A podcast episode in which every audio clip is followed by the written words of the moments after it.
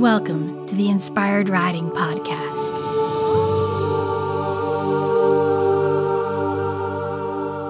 I'm your host, Beth Lauren Parrish.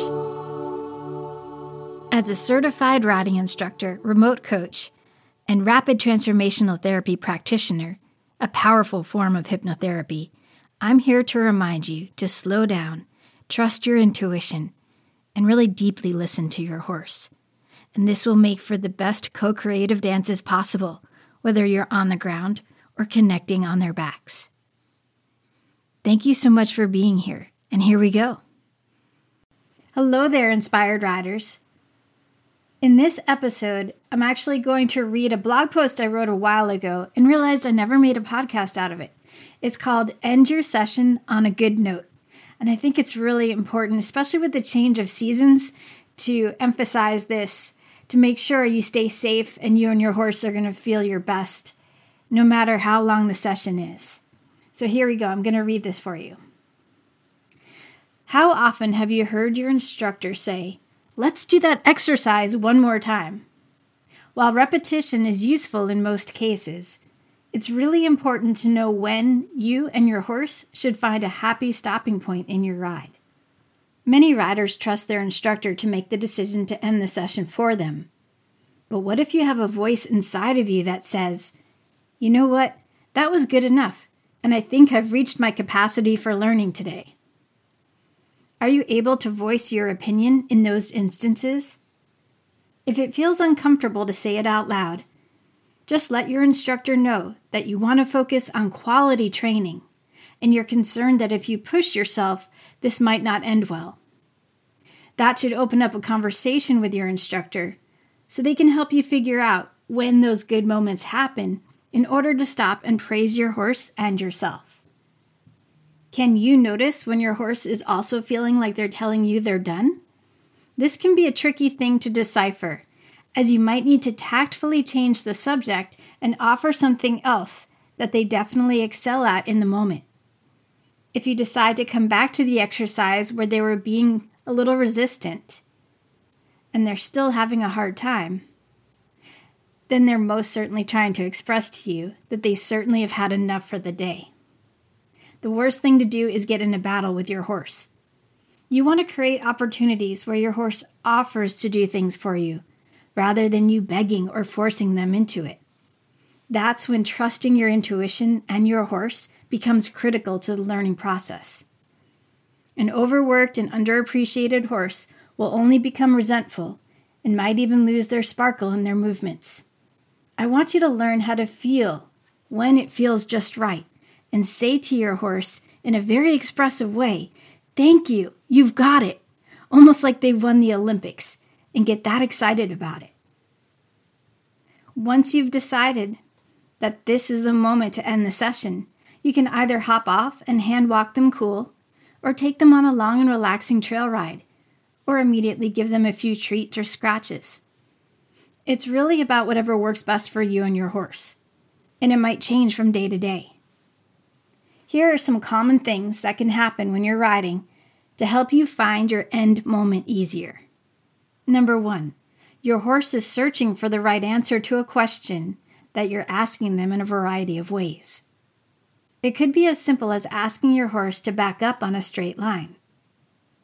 If they aren't having success for the first few times, but then get it done really well the next time you ask, you can end the session there. Seriously.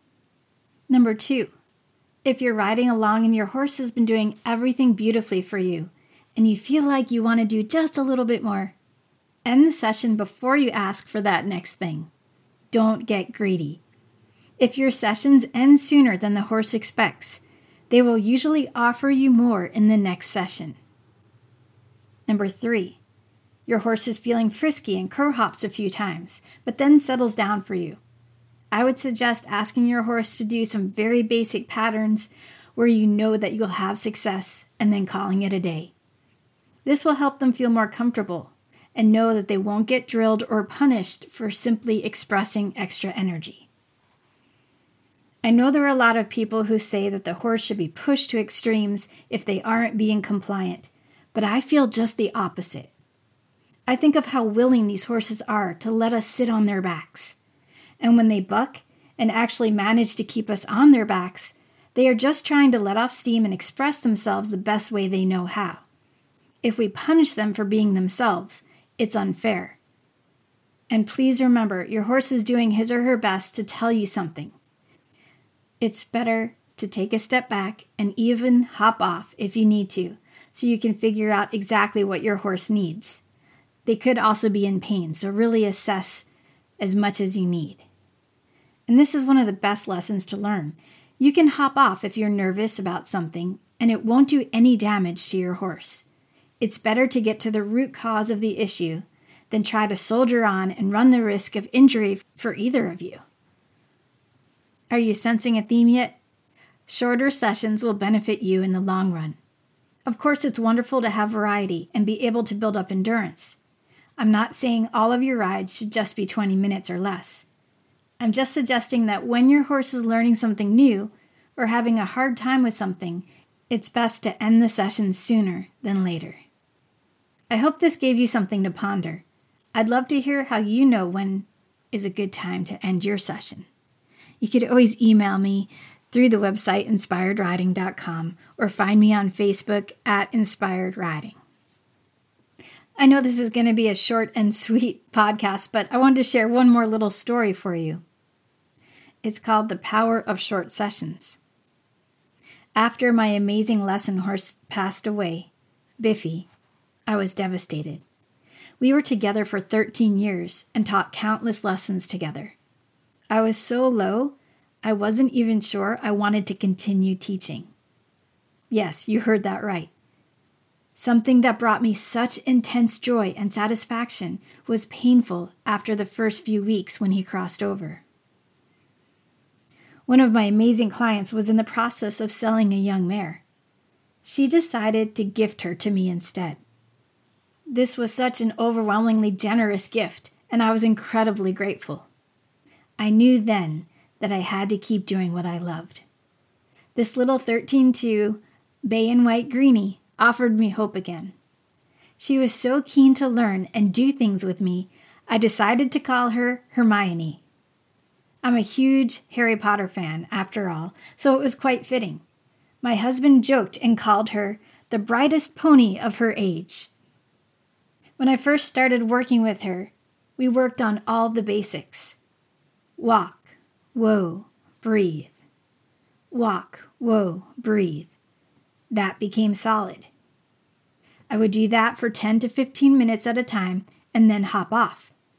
She'd always look at me so curiously, as if to say, You know, I could do more. And I knew that. I wanted her to know that I wasn't going to drill her, ever. I wanted each session to feel fun. I praised her for every little thing she offered. She responded by offering more each time. Then we worked on walking and trotting transitions. We did this for another month. She was solid on a lunge line and knew voice commands perfectly.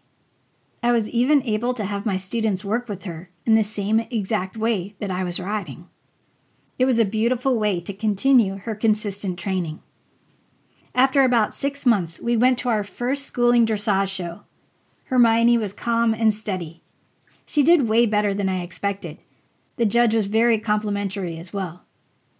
Then we added tiny jumps to our schooling sessions, after going over countless ground poles. She loved to jump and was actually bolder than I was. I finally took her to a little jumper show, and she got second and third place ribbons. I had to wear a bulky sweatshirt over my show coat since it was one of the coldest days in Texas. I was incredibly proud of how she took each fence. I ordered the professional photos, which showed off my huge smile over the crossrails. As I look back on our progress, the short and sweet sessions are what made all the difference. She felt willing and eager to continue her training. I never rushed her. We had a trusting relationship and I will always be grateful for the time we had together. After the fires in 2015 that took our home and facility, I ended up giving her back to the dear soul who, who gifted her to me. She's now living happily with her family and has three young boys to take impeccable care of for their first pony rides. And the coolest thing about this is now I've applied all of this with my Pepper Pony, who I got at the beginning of 2020. And ever since I got him, he's always been really impressed with my ability to tune in and stop the session before he's getting too tired. And it's amazing because he used to be a lesson horse and was worked a lot with children.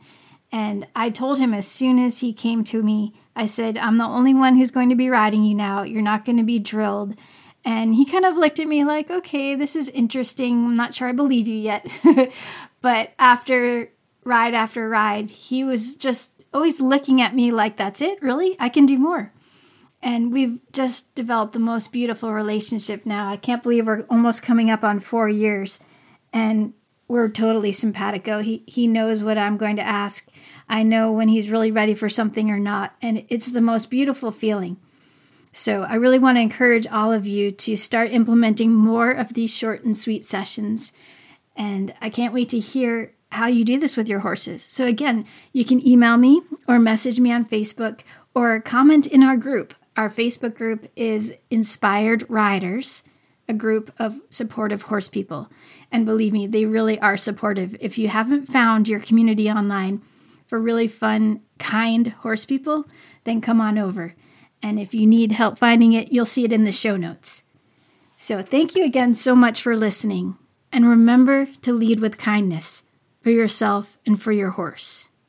You can find me anytime on inspiredriding.com and check out all of my services and products. And remember, we do have the Focus app. So if you need a short and sweet session just to grab, you can fill out a four question quiz and it will produce a beautiful little video for you to have an inspired idea for the day.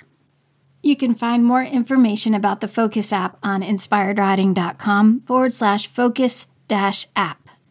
And you can even get a three day free trial to check it out.